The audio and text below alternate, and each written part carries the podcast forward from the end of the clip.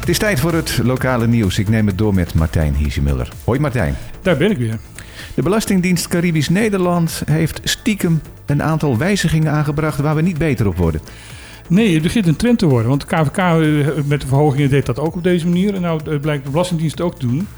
Uh, het is dat uh, de website bonaire.nu ontdekte op de website van Belastingdienst Caribisch Nederland dat opeens de tarieven gewijzigd waren. Waar gaat het precies om? Het gaat over de belastingvrije som. Die is verlaagd van uh, 12.575 naar 12.198. En dat is toch een, een, een verlaging van bijna 400 dollar. Uh, waar je dus opeens wel belasting over moet gaan betalen. En de ja. autotoeslag is verlaagd van 1421 naar 1378. En de belasting heeft daar geen enkele kennisgeving van gegeven in aanloop uh, naar deze verandering. Nee, het enige wat er gebeurd is dat op 28 december, dus vlak voor 1 januari, het uh, geplaatst is in de staatscourant. Dat is, het enige... dat is verplicht natuurlijk. Dat is verplicht. Maar daar kijkt niemand in. Ja, heb jij ooit wel eens in de staatscourant nee, gekeken? Nou, nog... ik één keer in verband met een uh, faillissement van een, van een bedrijf. Maar, en dan snap ik ook die parallel met de Kamer van Koophandel, want die hebben natuurlijk ook vlak voor het eind Juist. van het jaar pas bekendgemaakt dat die tarieven per 1 januari zo Juist. drastisch stegen. Uh, daar ging het overigens wel om procentueel gezien grotere stijgingen. Maar toch, je zou maar afhankelijk zijn van zo'n oudere toeslag. Je zou maar afhankelijk zijn. En uh, het is een zo opvallende breuk met het verleden... waarbij dus de, de belastingvrije som en de oude toeslag uh, in de afgelopen tien jaar eigenlijk alleen maar gestegen is. Nu wordt het opeens verlaagd. Dat afgezet tegen het feit van dat de alle winstlieten lopen te roepen van ja, we moeten de kost van het levensonderhoud verlagen. Want het eikenpunt, weet ik al wat. Ja, en dat is dan natuurlijk in schril contrast met de beloofde kostenverlagingen. Dat klopt. En dat is ook een van de redenen waarom nog niet zo lang geleden de ombudsman alle argumenten die daar gebruikt worden door de Nederlandse regering bedriegelijk en regelrechte nonsens heeft gevonden. Nou, ik vind nog wat als de ombudsman dat gaat zeggen. Ja, want natuurlijk is al eerder bekend geworden dat de subsidie die tijdens de COVID-crisis gold op elektriciteit en uh, het vastrecht uh, voor water ook per 1 januari beëindigd zijn. Nou ja, en dat is ook nog een link daarnaartoe. Want waarschijnlijk is doordat die subsidie de afgelopen jaren er geweest is, is er een negatieve inflatie geweest. En is dat de reden waarom nu waarschijnlijk de belastingtarieven zijn gestegen. Om oh. dat te compenseren. Nou, en uh, op het moment dat het afgeschaft wordt, dan zitten wij hier met een belastingverhoging, terwijl de subsidie is afgeschaft. Ja. Maar we zijn er nog niet helemaal, want de Kamercommissie van de Eerste Kamer heeft de nieuwe staatssecretaris van Huffelen laten weten dat ze er nog niet zomaar mee eens zijn dat die subsidie wordt afgeschaft. En ze hebben haar naar de Eerste Kamer gevraagd dus, ja? uh, om uitleg te geven waarom opeens die subsidie afgeschaft moet worden. Maar goed, maar, maar het is inmiddels al afgeschaft, dus kan dat dan nog teruggedraaid worden? Dat zou eventueel met terugwerkende kracht teruggedraaid oh, kunnen nou, worden. Dat zou natuurlijk heel mooi zijn. Engelsraad Koffie had al aan het begin van deze week geroepen dat BC Den Haag meer moet confronteren met de werkelijkheid hier. En dat ruim 40% van de bevolking onder de armoedsgrens leeft, dat dat de realiteit hier is. Daar heeft ze natuurlijk wel gelijk in. Absoluut, absoluut.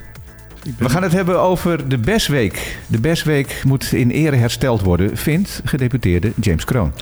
En daar heeft best wel een punt. In het begin van 2010 is er afgesproken dat er twee keer uh, per jaar een week zou gehouden worden. Dat alle verantwoordelijken van de beste eilanden en van de ministeries bij elkaar komen om afspraken te maken. En zorgen dat er ja, geen uh, verwarring en misverstanden tussen de verschillende ministeries zou zijn. Ja, dat is toen een uh, aantal jaar ook daadwerkelijk gebeurd. Ja, en dat is niet afgeschaft, het is verwaterd. Het is gewoon op een gegeven moment gewoon hmm. gestopt. Had dat ook te maken met de COVID of was het al eerder gestopt? Nee, het is al, al jaren eerder ja? gestopt. Oké. Okay.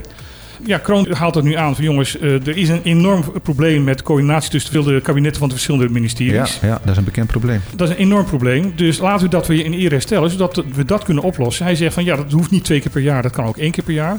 Maar laten we daarover gaan, gaan praten. Hij gaat als uh, staatssecretaris van Huffelen hier komt, binnenkort, dan gaat hij daarover praten. Ja, die komt in maart geloof ik hè? Ja. Ja, nou, hopen dat dat dan weer in ere hersteld kan worden. Dan toch nog wat corona-gerelateerd nieuws. Het effect van de boosterprik blijkt nog groter te zijn dan dat er al gehoopt werd. Ja, dat is te lezen in een onderzoek wat gepubliceerd is door de Volkskrant. Daar zeggen ze in dat een boosterprik 98% effectief is tegen IC-opnames. Dat is heel hoog. Dat is heel hoog. Daarbij moet bijgezegd worden dat deze cijfers stammen uit de periode dat Omicron nog niet uh, heel erg uh, in opkomst was. Ja, ik heb het artikel ook gelezen, deels. En daar praten ze over een verschil van 1187 ongevaccineerde patiënten die op de intensive care kwamen en dus uh, geen boosterprik hebben gehad. En, en maar 9 uh, geboosterde coronapatiënten. Ja, dat klopt.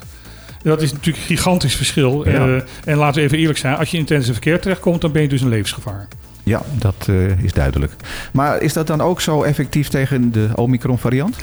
Nou, een Engels onderzoek daarover wijst erop dat dat wel zo is. Zij hebben het niet over IC's ehm, eh, eh, hebben, gesproken, maar ze wel over ziekenhuisopnames. En na een boosterprik ben je voor 92% beschermd tegen ziekenhuisopnames. En als je dus, een half jaar geleden is dat je voor het laatst geprikt bent, is die bescherming nog maar 44%. Heel groot verschil. Enorm verschil.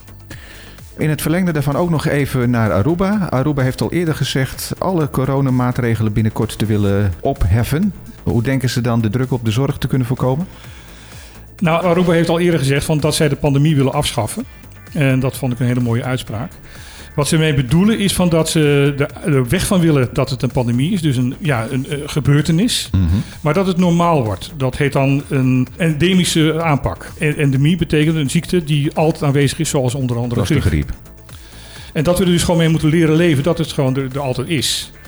Ze gaan ervan uit van ja, als wij dat gaan doen, dan gaan er meer mensen op de IC, meer mensen op het ziekenhuis terechtkomen. Dus daarom zullen we dus meer plek moeten gaan maken. Ze willen dan ook het aantal IC's ehm, op eh, Aruba gaan verhogen naar 16.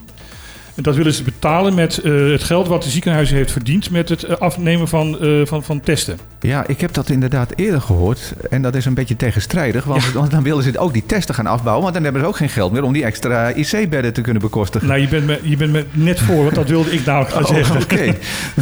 Maar dat, je hebt ook voorkomen gelijk, dus ik ben heel benieuwd hoe ze dat allemaal gaan bekostigen. Dan zullen ze waarschijnlijk toch nog een ander potje hebben. Dan moeten ze ook nog een ander potje hebben. Dat zou eventueel ook kunnen, omdat ze dan eh, een grotere inkomsten hebben, omdat ze weer meer toeristen kunnen toelaten. Ja, dat is waar.